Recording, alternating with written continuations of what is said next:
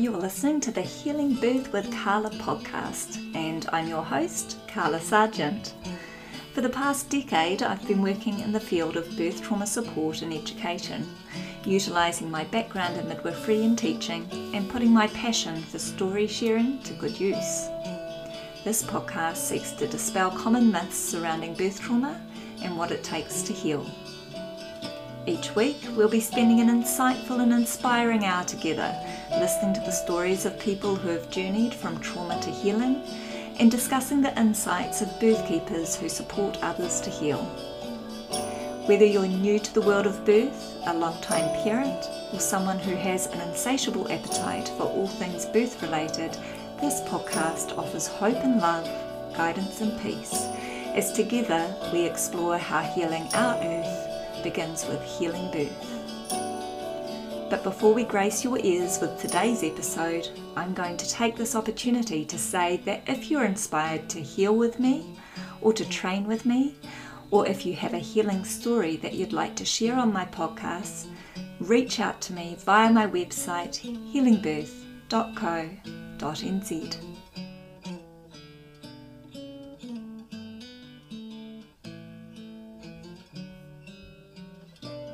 one week ago today, on October the 6th, when I made this recording with the beautiful Sophia Paskell, who's a birth doula and a dear friend. It was the first year anniversary of the Healing Birth with Carla podcast. So, joining with me in this episode to celebrate a year of the podcast, 45 episodes, over 4,500 downloads, and having been listened to in 30 countries, I have Sophia Paskell sharing a really beautiful, intimate story about the birth that she recently attended, a particularly special one. Enjoy. Hello, beautiful friend. Hello. oh, it's a bit of a shame that we're not sitting on the couch together again like we were for our first podcast interview. But thank you for joining me from Karikari Peninsula, where you now live in the bush and with an incredible view of the ocean out your window that you just showed me. Oh, yeah. Yeah. Oh, thank you. it's exciting. So one year since um, since I launched the podcast. And your episode is the one that we did titled Sophia on grief, loss, birth, and death.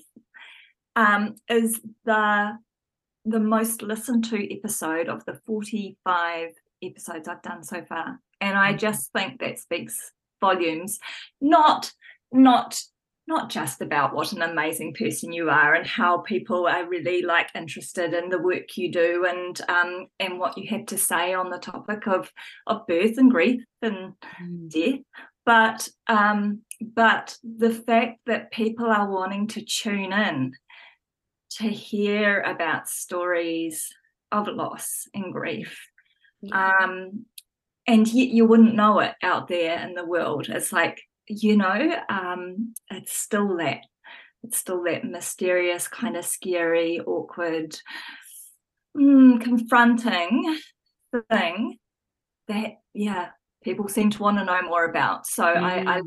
love that you open up these conversations so beautifully um, i know you've been doing some amazing work, writing work. Uh, you could share a little bit about that if you like.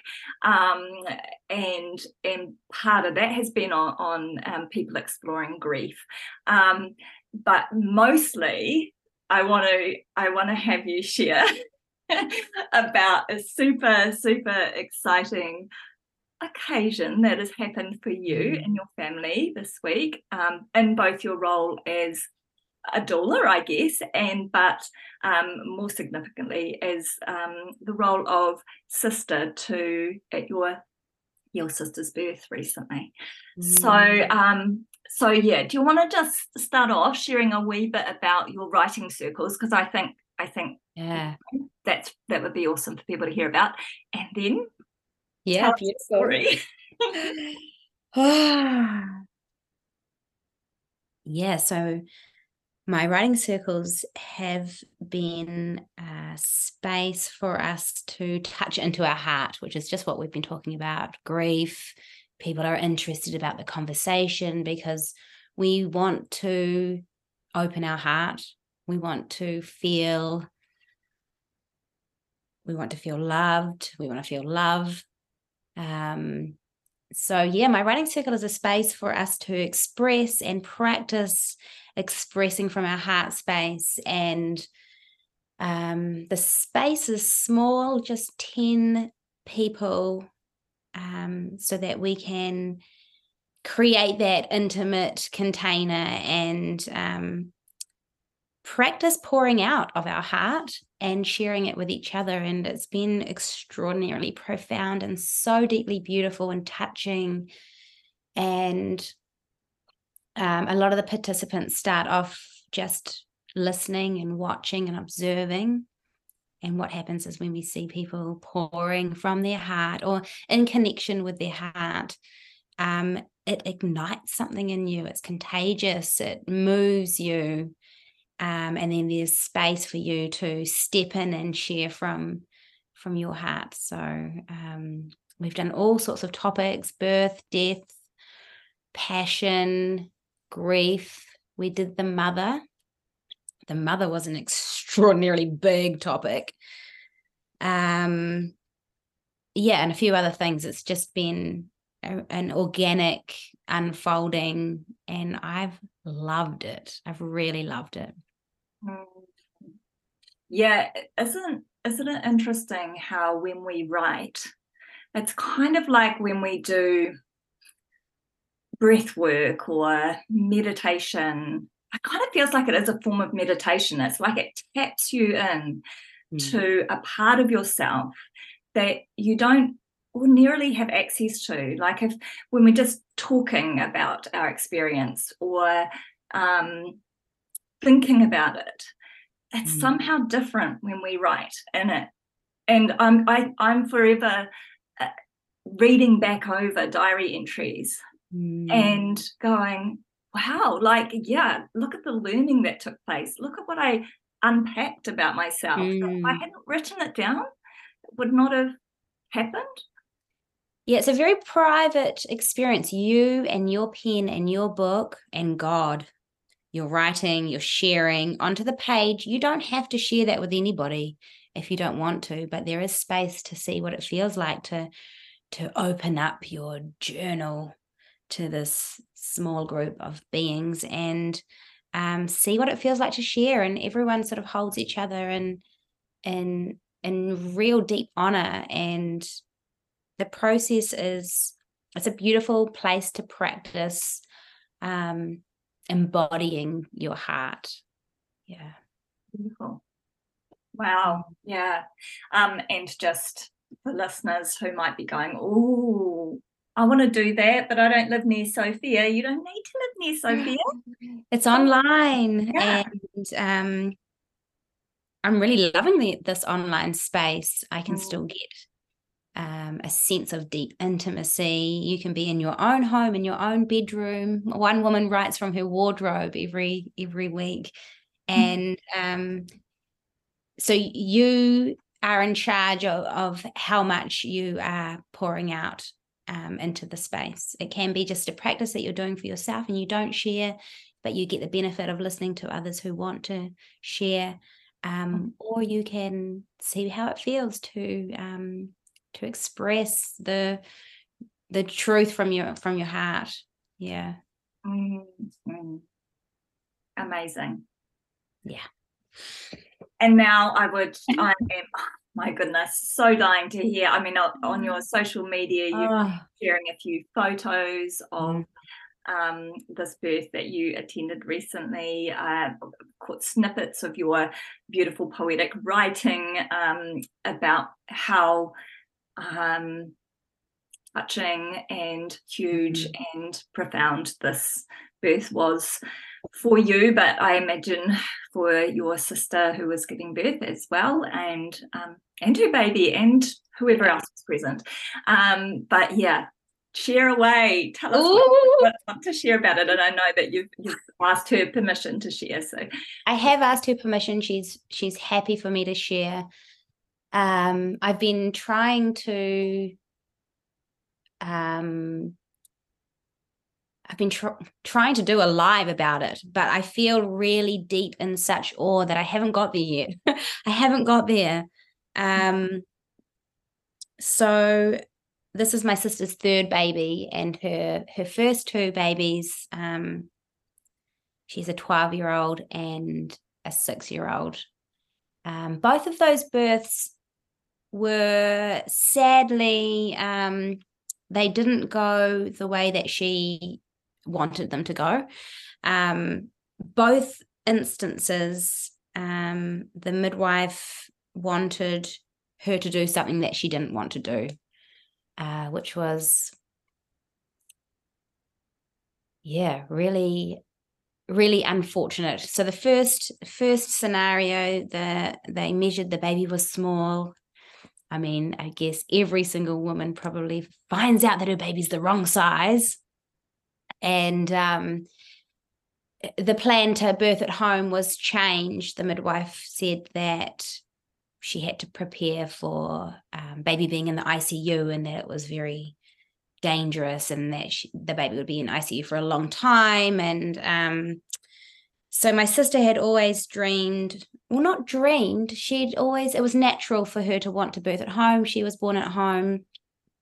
And um, at the very end of her pregnancy, um, the midwife said she didn't feel comfortable anymore to have this very small baby born at home, and the baby ended up being eight pounds four.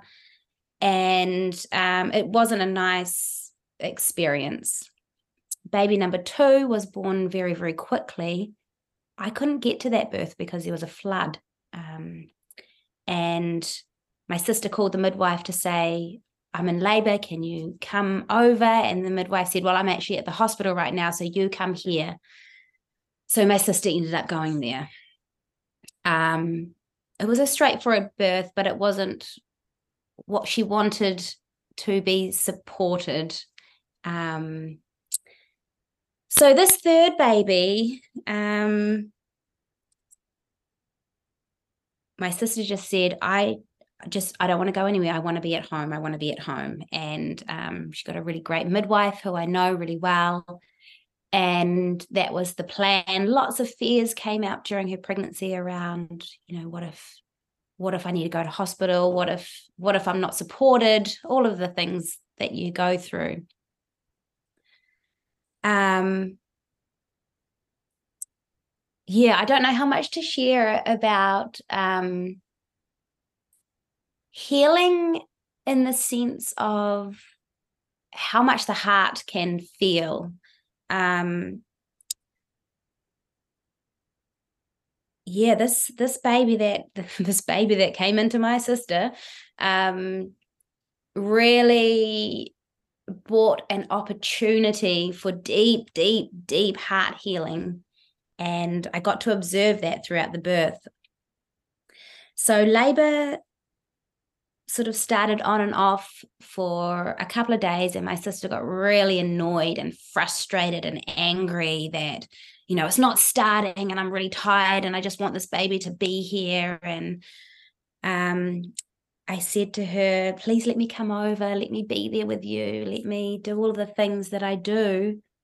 And she didn't want me to to come. Um which is really perfect, perfect and beautiful. Um, it was quite a vulnerable time for her, and she didn't want anyone in her space. Um, so we messaged on Facebook Messenger every day. And that sort of, we were close, even though we were not physically close, and I was just waiting for the call. Anyway, she'd messaged me one morning, frustrated and angry. I'm I'm having surges, but they're not painful yet, and it's probably nothing again. So I said, What if what if you're one of those women that has a painless birth? Wouldn't that be cool? I was really just trying to engage a conversation. And she said, Yeah, yeah, that would be cool. And I said, ask for what you want. Ask for the birth you want. Just ask for it.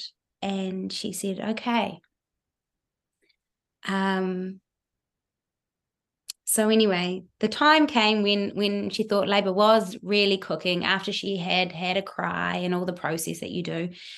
Um, and when I rocked up to her house, I said, "Did you ask for the birth you wanted?" She said, "Yeah." I said, "What did you say?" And she said, "I asked for the birth I deserve." And I was really like, "What? What does that mean? Like, what could that mean?"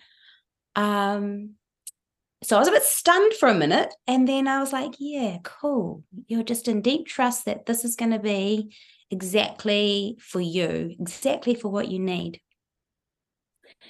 So um, we started talking on the couch together um, about, you know, real nostalgic childhood things, things that we did as children, our grandmother, our gramps, our mum. We love to laugh about our mum and really got in the heart. And um, it was just this beautiful sharing space. And then I could see she was sort of going deeper and deeper, and and labor was starting to brew. It was starting to happen. She was getting a bit quieter.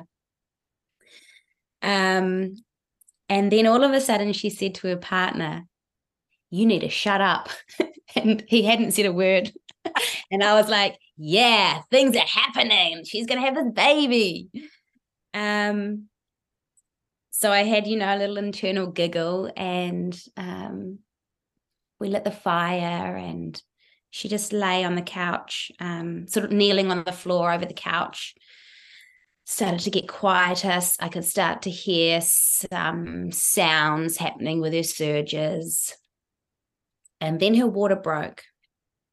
And so I messaged the midwife straight away and said, You probably want to be on your way. Um, my sister's not in, in strong labor yet, but her water has just broken. So make your way over. She had a bit of a drive. And then I messaged um, Kim from Billy Blue, who um, took photos, who lived just up the road, luckily, um, to come. So my sister said to me, I am feeling, she said, remember that time with my first baby and we had to go to the hospital and I got a bit scared? And I said, yes. She said, I'm feeling a bit scared. Said, That's okay. And we we just sort of softened into the space and you know, everything is this is your home. We're staying here. It didn't actually take much um, for her to come back down into her peaceful space that she was in. And then I could start hearing that labor was really doing what it does. She was starting to make really good sounds and um, she really enjoyed the hot water bottle on her back. And it was really just this really beautiful home.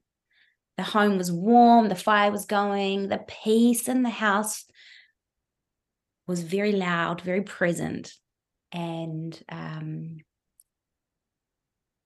yeah, eventually, I mean, it wasn't very long after that, um, she started really making deep, good sounds. And I really heard a lot of grief release in those sounds. Um, yeah, I really heard like heartbreak happening and opening happening and um yeah, I really heard grief and power and then pushing and I knew that the midwife wasn't going to make it and that that was perfect. Um, so yeah, she says like this baby's coming, and I say yes, it is wonderful. Um, the baby starts to crown, and I can see that we've got a really big baby coming, big chops, big juicy cheeks. And um, she keeps saying, Is the head out yet? I'm nearly there. nearly a little bit more, but it's actually quite a lot more, but a little bit more. Um, yeah, very slowly the head was born and um, and then we were waiting for the next stage, the shoulders. I could see that this was a really big baby, and I'm aware that there's no medical professional here. And a little bit in me, as we wait for the shoulders, was like, okay, there's no one here. If something happens, do I do the things that I've seen? You know, there was a little bit of dialogue there in my head. And then it was just like, no, nothing. I don't have to do anything. Patience, nothing has to be done. My sister knows what to do. Her body is going to do this thing. And yeah, it was quite a heave for for um for the shoulders. She put her leg up on my knee and made space instinctively. I didn't need to guide that. I didn't need to say anything. She created space. She, um, yeah, pushed this baby girl. But even she was, her shoulders came out and she still didn't come out because she was so chunky and she had this big cleavage. It was just really gorgeous. And I had to slide my fingers into her armpits and, you know, gently pull her out. And she was so heavy that her bottom swang down and sat on my lap. and and she'd arrived um my sister was in joy and elated and her and her partner were were having a moment together and so i had this it was about a minute with this baby my niece chubby beautiful little girl um i had this quiet moment with her and she wasn't breathing yet. She was just looking up at me. I was looking at her and I said, hello, hello, hello, my darling. And I gave her a rub, um, not vigorously, you know, just in absolute trust that she was going to come into her body. And then my sister said, Does she need me? And I said, Yes. She turned over because she was on all fours. She turned over, and when I lifted her baby onto her chest, that's when she took her first breath, and it was just so so beautiful. Um, and oh, yeah, it was quiet and warm and yeah, those first mo all of the moments, but particularly those first moments were very sacred and quiet and uninterrupted and there was no talking or checking or any of the things um yeah so a couple of days later my sis my sister texted me and said sis i got the birth i deserved mm.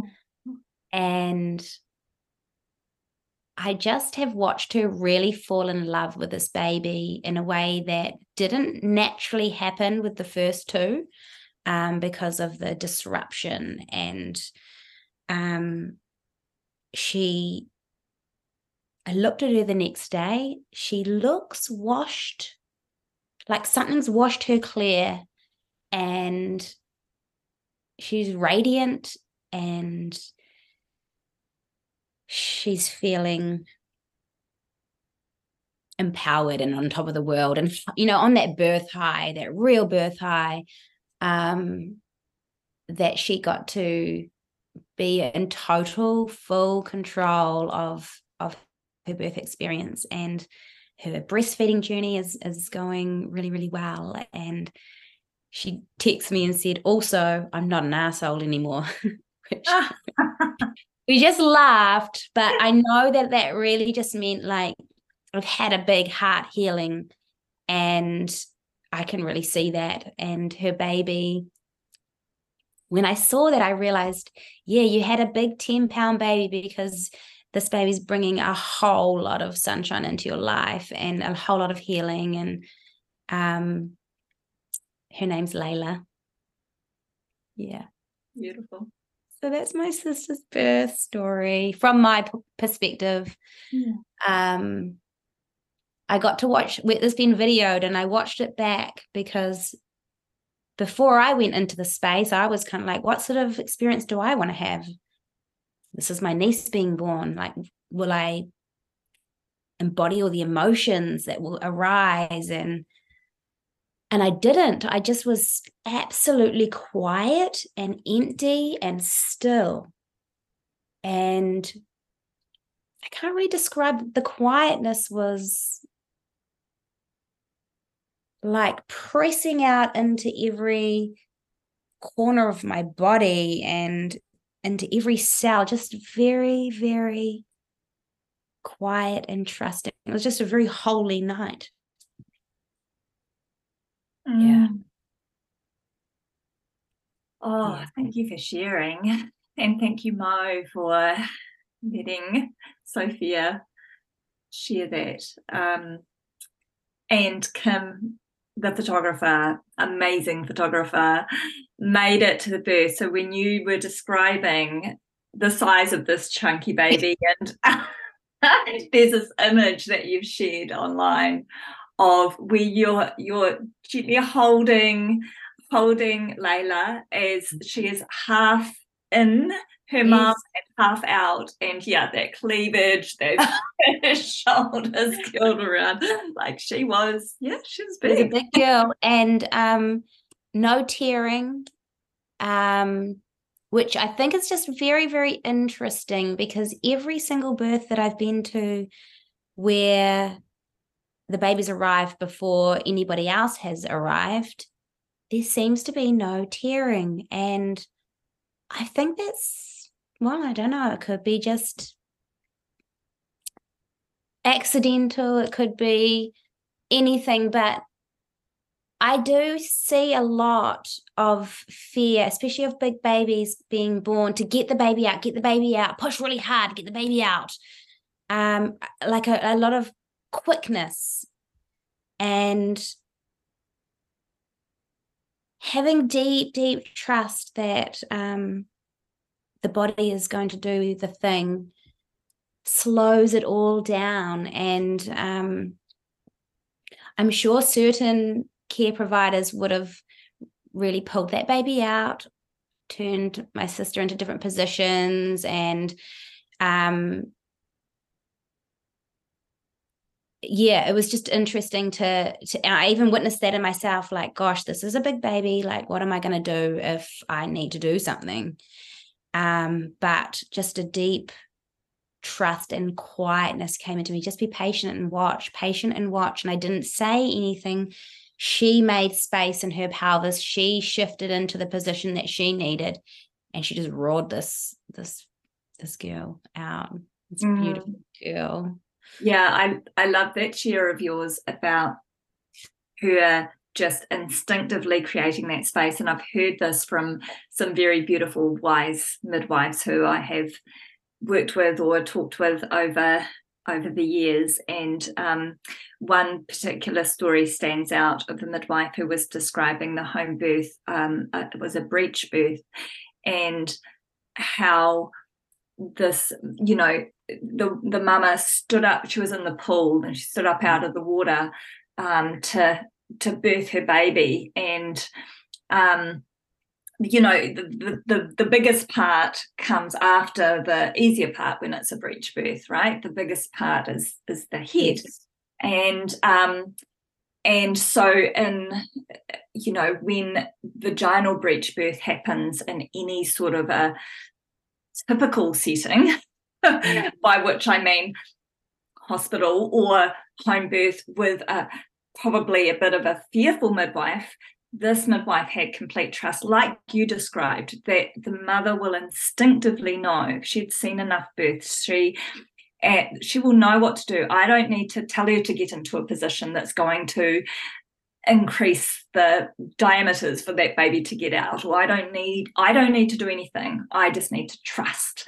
Mm. and she said and this mama did what you described. She put she was on her knees and she put one leg up and and bent it. And that's what i hear is an, a really common the same midwife said to me that that's what she's seen with women who the baby has shoulders that others might think are sort of stuck you know, mm-hmm. that are slow to be born or it's a, a, big baby and a bit more of a challenge to get out, that will often be um, the position they will naturally adopt to create more space. So it was really cool hearing you describe that.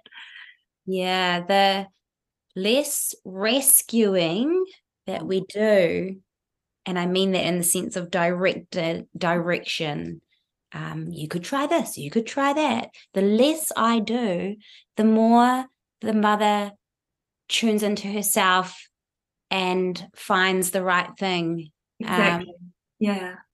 And that is how that's empowerment. Yeah. Um, at one point, my sister sort of was screaming, Help me.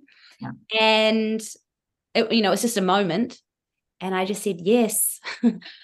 I knew there was nothing that I needed to to do to help her. Helping her was actually just witnessing her in, in her power and letting her own it, letting yeah. her be the center of her experience, and then looking in her eyes afterwards and being like, "Yeah, I saw that.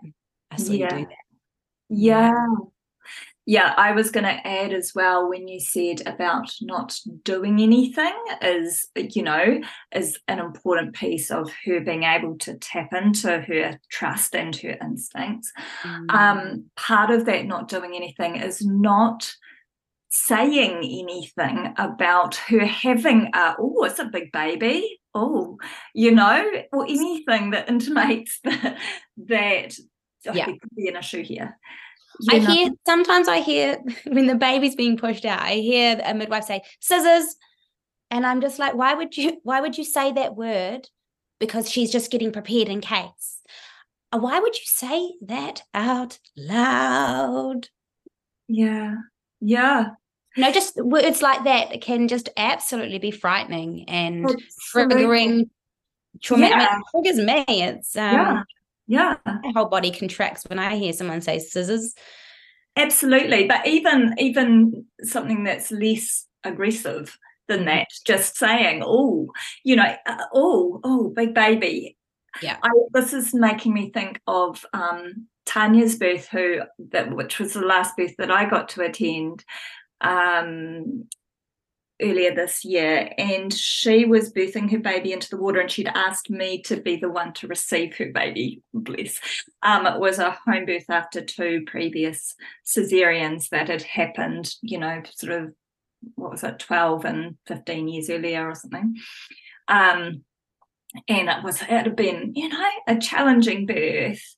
And um, and her baby's head was born really slowly into the water like when I say really slowly, there was the chin and then one lip out, the other mm. not, you know, like, and it was just sort of like that for a while, and then sort of the nose, and I mm. like it was, uh, it was, um, oh, sorry, we're going the other way, this way, but yeah, um, nose, and then the top lip, and it took a while, and you know, I I wasn't, uh, she had a mid, well, two midwives at this birth.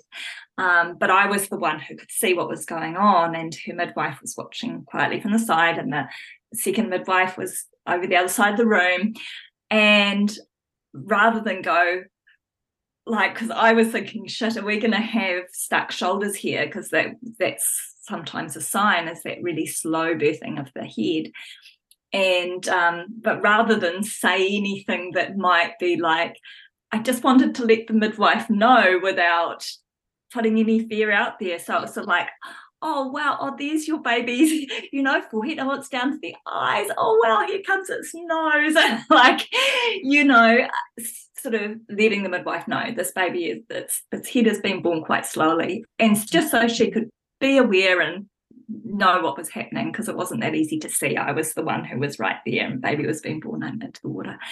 Um, but yeah, everything was fine. But yes, you know, it's so important to be mindful of yeah, not just what we do, but what we say and what energy we are bringing into that space.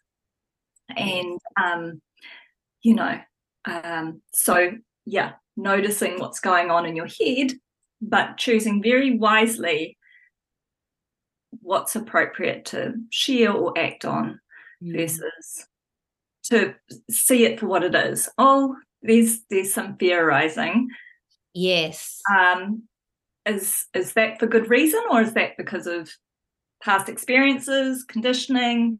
You know what I've been taught in midwife school, whatever. You know. Um, so yeah, yeah, nice work. nice work at holding such beautiful space for your sister to do what what we know how to do. We do know how to birth our babies. It's so rare yeah. for there to be a, a, true need for, you know, intervention, interference. There is so much to be said for the safety that comes with trusting physiology. Mm. Yeah. Yeah. Cool. Yeah. Yeah, it was a true reclamation for her and um a life-changing event. Mm. Very powerful.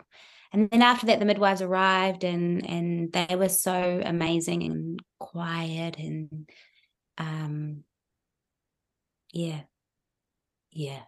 It was it was amazing. Mm. Mm. Were Layla's siblings in the house? Were they? No. No. Uh, they were at my mum's.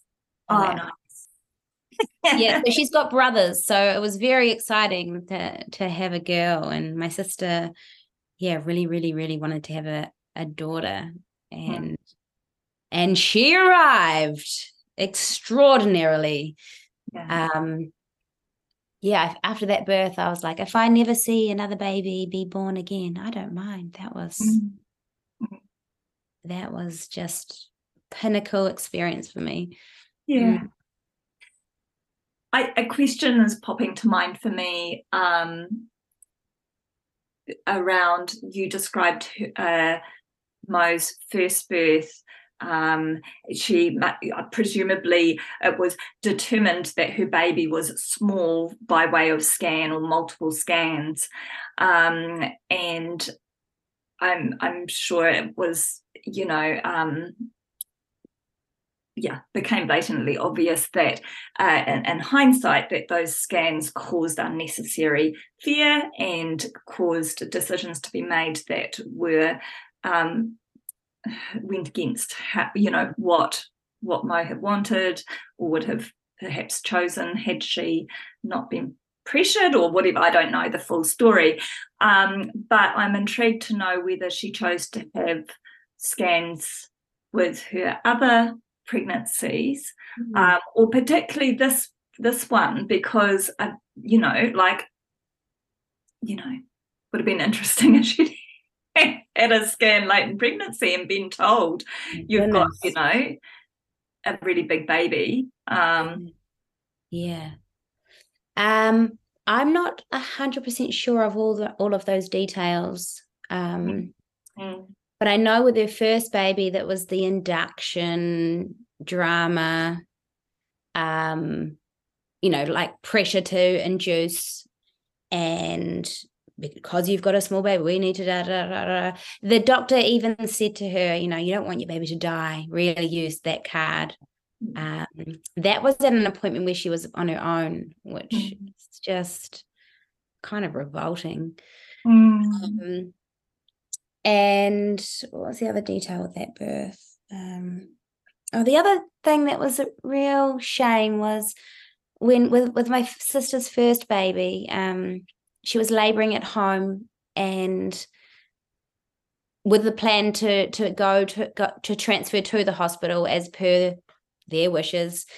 Um and when i when i rang the midwife to say that she was in um in labor and could she come to the home could she come here and be be with my sister and and maybe see what she thought about when to transfer and the midwife refused and said, No, meet me at the hospital. And um, that was quite a significant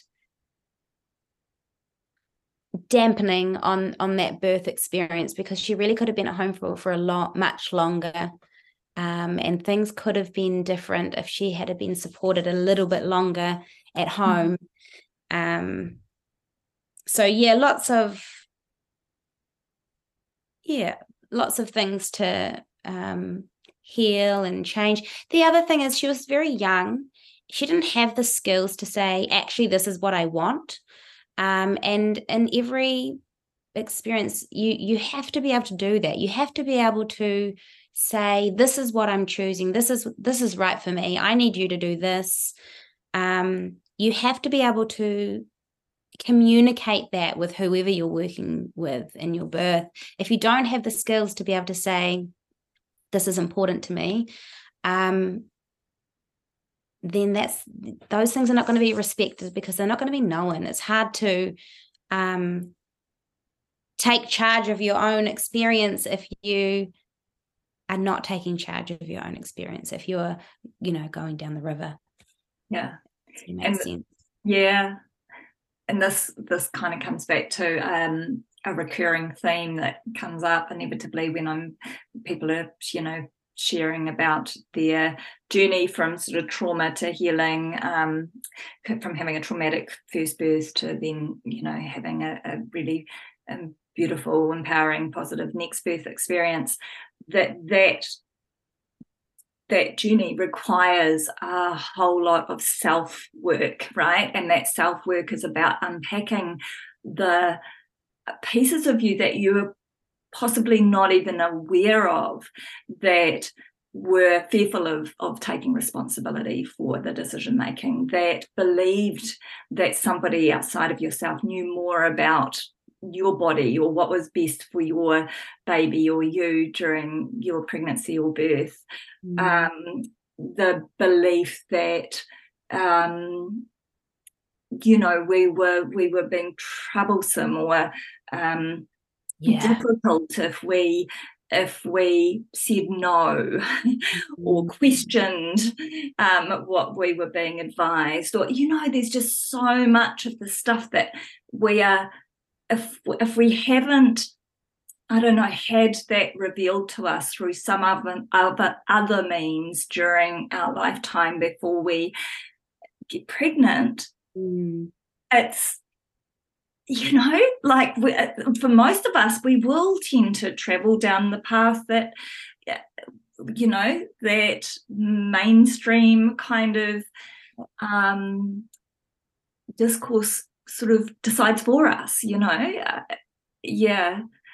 Uh, and we and we do that believing that like believing that that's the most responsible thing to do or the safest thing to do i kind of am coming back to that point that i often make as well is that we're always just choosing the path that we believe is going to be safest for us and our babies our baby and that is different depending on what information we have or support we do or don't have available to us in that moment.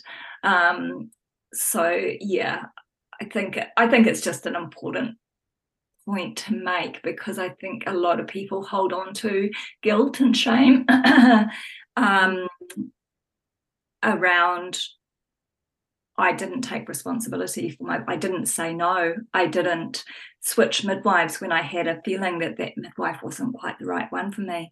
I didn't listen to that voice that was telling me, you know, induction isn't the way to go.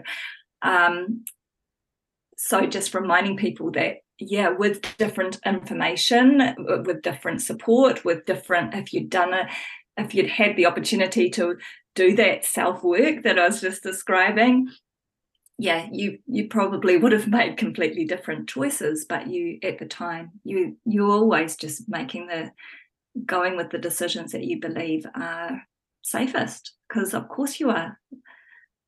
Yeah and i i also don't believe that any birth is wrong or you know if if something happened and you didn't listen to yourself and you took someone's advice and you did something that you weren't so happy with on the other side, that's a powerful experience. That's a powerful experience for you to take into the rest of your life of really speaking up and all of these things. I, I don't think that any birth is a, um, you know, when my from my sister's experience, you know, the birth that you deserve, which is such a kind of strong language, but um, sometimes those very difficult ones are so extraordinarily life changing and you deserve a change. You deserve a change um a path move um an opportunity to open your heart more all of these different things there's no wrong wrong experience in life um yeah, I just think that's really important for people who are like, oh, I want, oh, I wish I had have had this peaceful birth at home with my sister by the fireplace that sounds this and that. Mm. Um, that could be your experience. It might not even be the one that you wanted or needed. Um, there's just no wrong experience. Mm. Yeah. Mm. Every birth you're going to you're going to you're going to have an experience you're going to learn something very very extraordinarily powerful and it's not going to be the same as as anybody else's we we just never know what's going to happen mm. and you know my sister's first birth that didn't go the way she wanted it to it made this birth so extraordinarily powerful and life changing and heart opening if she had have had this beautiful home birth first time second time and third time it would just be like another great birth it may not have like completely changed her life so extraordinarily. There wouldn't be any deep reclamation happening because it was always hers, it was always hers, it was always hers.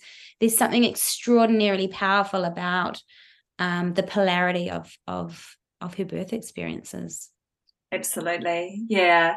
I have the privilege of witnessing this a lot in my role as well, where um, it's not something I raise with clients unless they have given me communicated to me in some way that they are ready to hear it or that they are already are already there.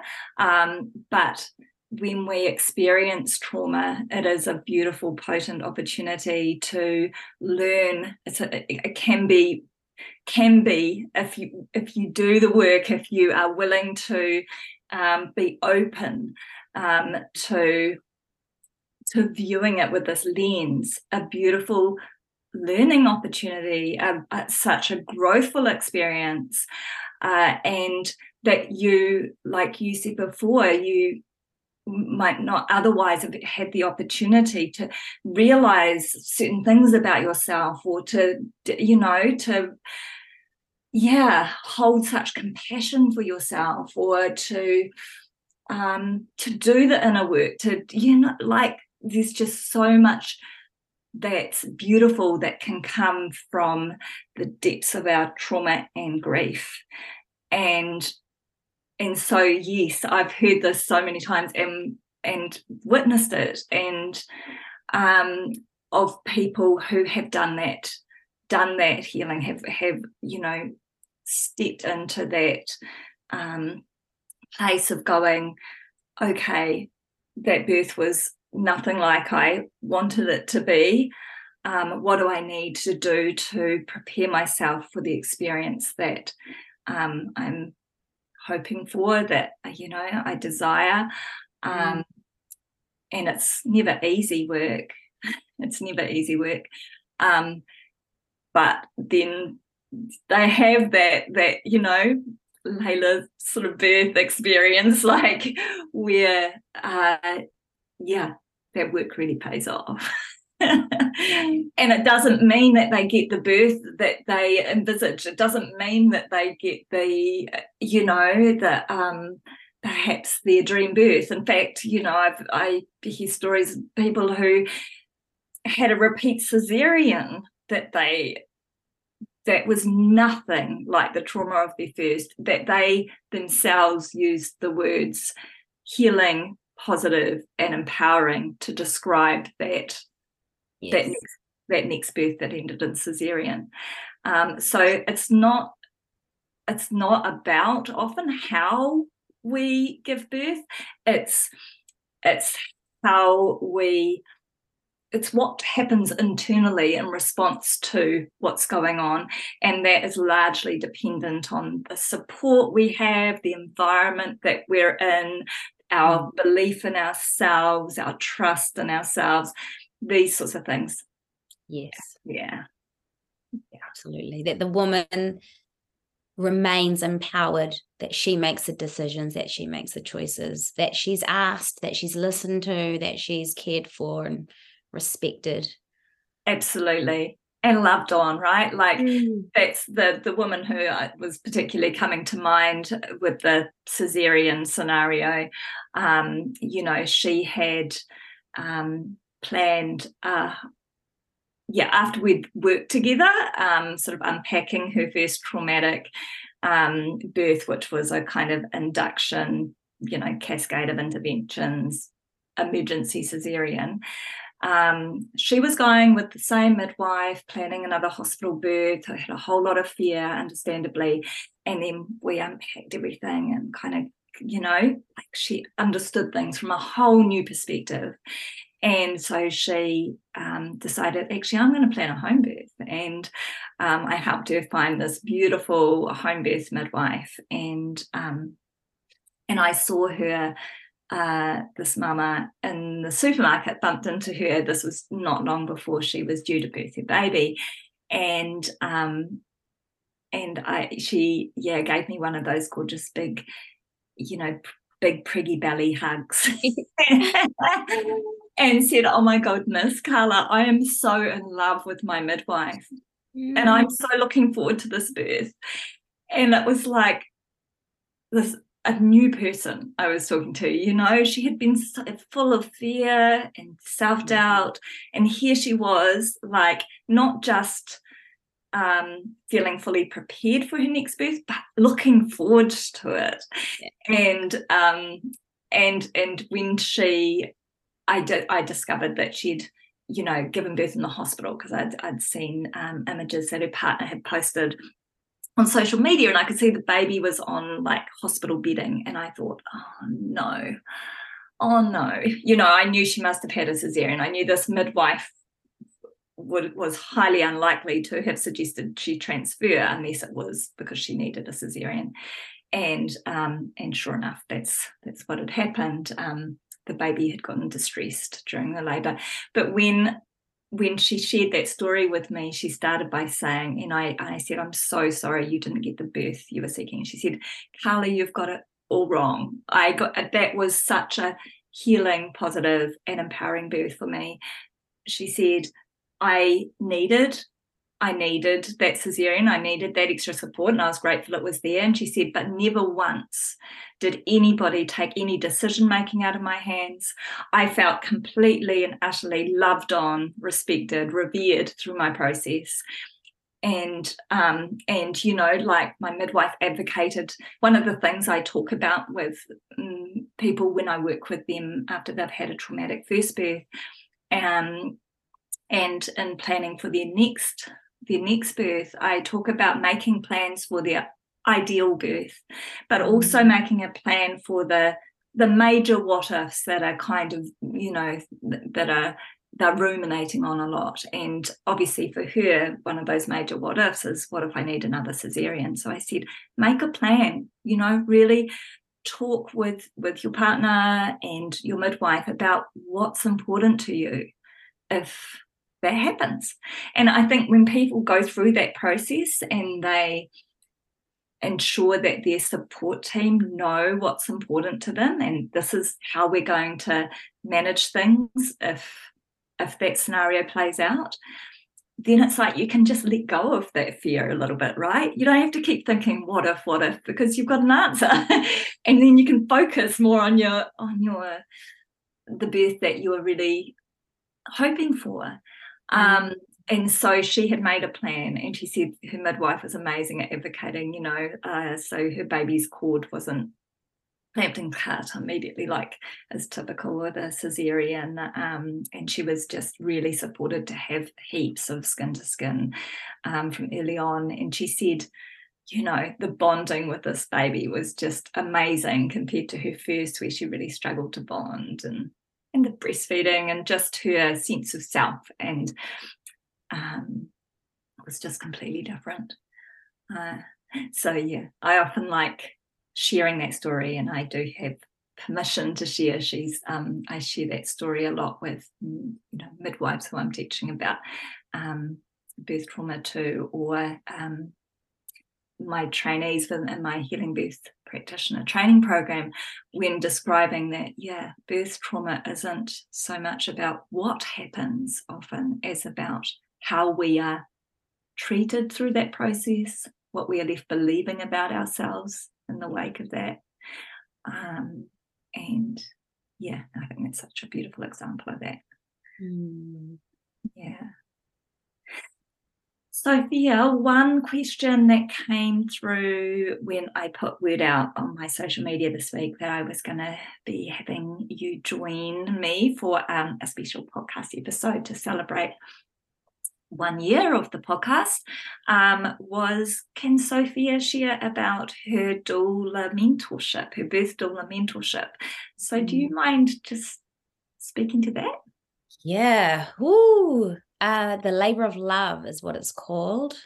Um, I've done two group, two groups, um, and now I am offering one-on-one mentorship. So this is for you if you are already a doula, already a working doula, um, and you want to be mentored, um, or if you are uh, wanting to be a birth worker.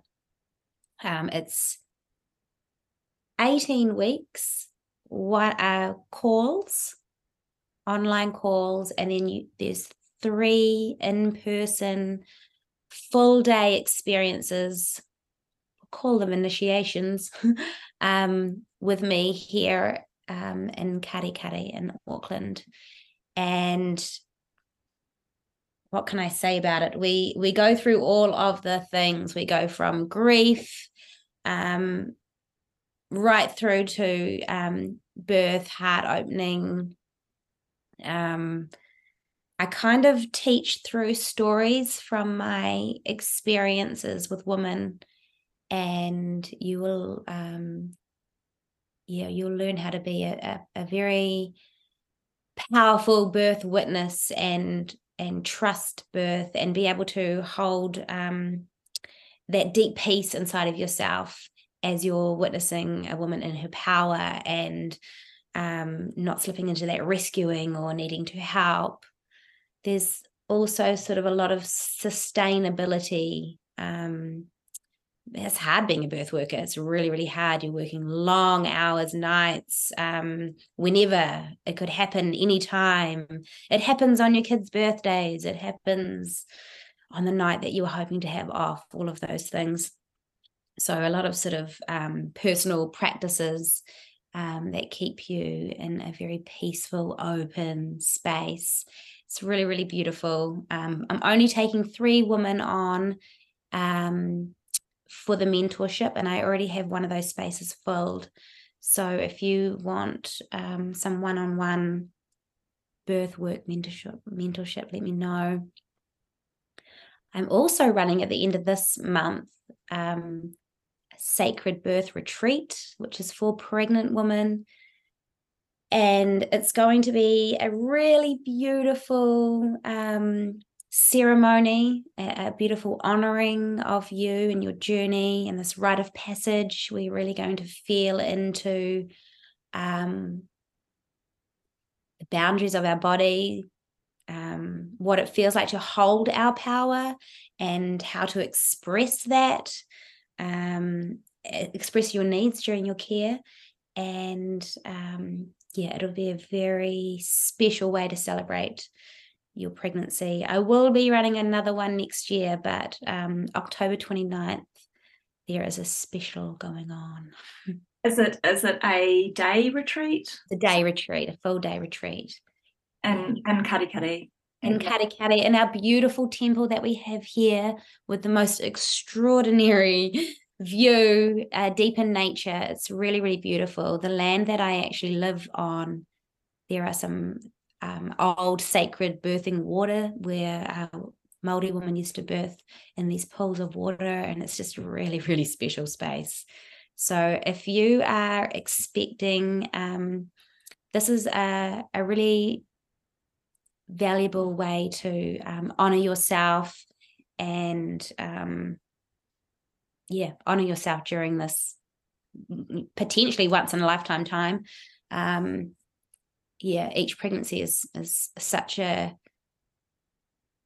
sacred time of a woman's life. Yeah. Yeah. Oh yeah. I want to be pregnant just like um, Are we checking to make sure? no fake pregnancies. People say that to me all the time. Oh, I'll have to get pregnant to come. Yeah, I, I run other things. You don't have to be pregnant to to come and enjoy things that I'm offering. Um, no, I'm absolutely. going to be definitely offering a a, a retreat for um, womb healing, which will sort of cover birth trauma, sexual trauma, um, any sense of of violation in the womb space, um, loss, grief. Um, I think that's a very very important offering, and I yeah I have so many other things that um, are lined up because I really have the space now. Um, a really beautiful space. So l- keep your eyes peeled. There'll be lots of um, lots of opportunities to um, just yeah to share space. Wonderful. Yeah, I would love to do your writing circles one time. Yeah. yeah. Yes. Your birth doula mentorship. So that's one on one, but are you doing any more? Are you holding any more group um, mm. birth doula trainings? I'm not exactly sure really what next year is going to bring because I've just, you know, had this huge change, a huge transition into a new town, and I'm I really want to take the next couple of months to um, keep all of the spaces open. Um, the landscape here is so vast and spacious that I'm really taking care not to fill that up with a thousand ideas of things that I could do. I just want to sit in the spaciousness for a couple of months and um, I'll know more about next year next year. I I don't know and I don't want to know. And I'm really enjoying slow mornings, eating porridge on hills with my daughter and um, sitting in meadows with horses and picking flowers and making daisy chains and like really living slow with my daughter it's it's everything i've ever dreamed of and when we when we're together laying in the sun i say when i grow up if i have a daughter i want to lay in the sun with her. And i keep hearing myself say this because and because it's happening and it is what what's happening. I am growing up and i do have a daughter and this is such a treasured time for us to be together and what could be more important than that right now? Nothing, mm. nothing. beautiful oh well sister. We're gonna we're gonna close this um, beautiful talk. Mm. um, it's a bit of a shame. Obviously bella couldn't make it. I haven't checked my phone. I don't know if she's tried messaging um, but that's okay. Maybe i can maybe I can extend this out a bit longer and get on a separate call with her because I would love to um I'd love to have her share what's been going on in her world as well. But thank you so much um, for getting on here. And um, yeah, I can't wait to come and join you in your new home and um, sit and talk birth some more with you like we always do. Beautiful, Carla. Thank you so much. Thank you for all the work you do. You're amazing. Oh, all right, beautiful. I think it's very mutual. Lots of love. If you enjoyed that episode, please spread the love by sharing this podcast with others and ensuring you subscribe and hit that five star review. And if you'd like to connect with me, you can get hold of me via Instagram at healing.birth and through my website healingbirth.co.nz. I would love to hear from you, whether that's so you can share feedback or suggestions, or because you're potentially interested in healing with me or training with me to become a healing birth practitioner. Let's do it. Aroha nui, you beautiful people.